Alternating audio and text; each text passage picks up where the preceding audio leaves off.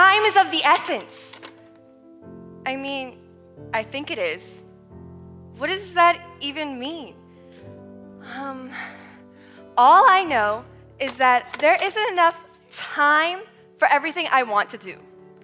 There isn't enough time for everything I need to do. If I had time on my hands, I'd actually read for my English class. Go for a jog. Well, maybe. I'd actually go to that Bible study my best friend's been bugging me about. But no, no, I don't have any time. There is no time. Time is ticking away just too fast. You don't even have time to watch time tick. You gotta move. You gotta get the list done before time is up for the day.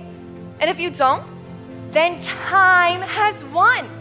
And then you gotta start the whole race over again tomorrow. Time versus you. Do I ever win? I suppose on occasion, or I come close enough to make myself feel good enough to go to sleep at night. But who has time anyway? Because here's the deal I'm an incredibly busy person.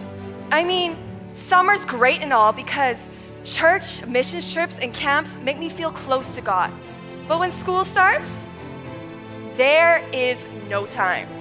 I've got homework, tests to study for, group projects that I'm probably gonna have to do by myself, student council, a room to clean so that my mommy doesn't yell at me again, and a fish to feed so that he doesn't die again, like the last one. Poor Hector. And then there's a Facebook feed to update, that's a given.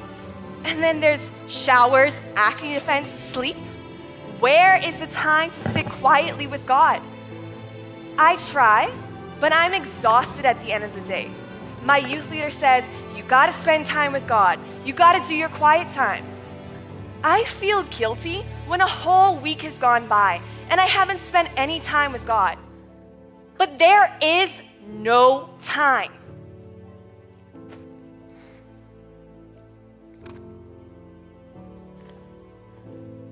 But what if it isn't time that God is so interested in? What if it isn't about time? Think about all the things that we base on time. What time to get up, what time to eat, what time to go to school, how much time we'll spend working out. But isn't time just really meaningless to God anyway? I mean, I'm not trying to make excuses here or anything, but I think that I have to stop basing time with God off of this. It isn't time that God's so interested in, it's my heart. It's my life that He wants. He wants me and all of me and every part of me, not just my time. He wants every part of everything I do. That other stuff, it's gonna happen. But I think God wants me in the midst of it all.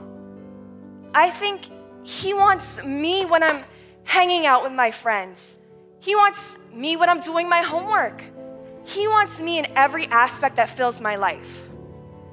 It's time that we start stop letting this rule our lives so that it's not time that we offer to God, but it's our lives that we offer to God.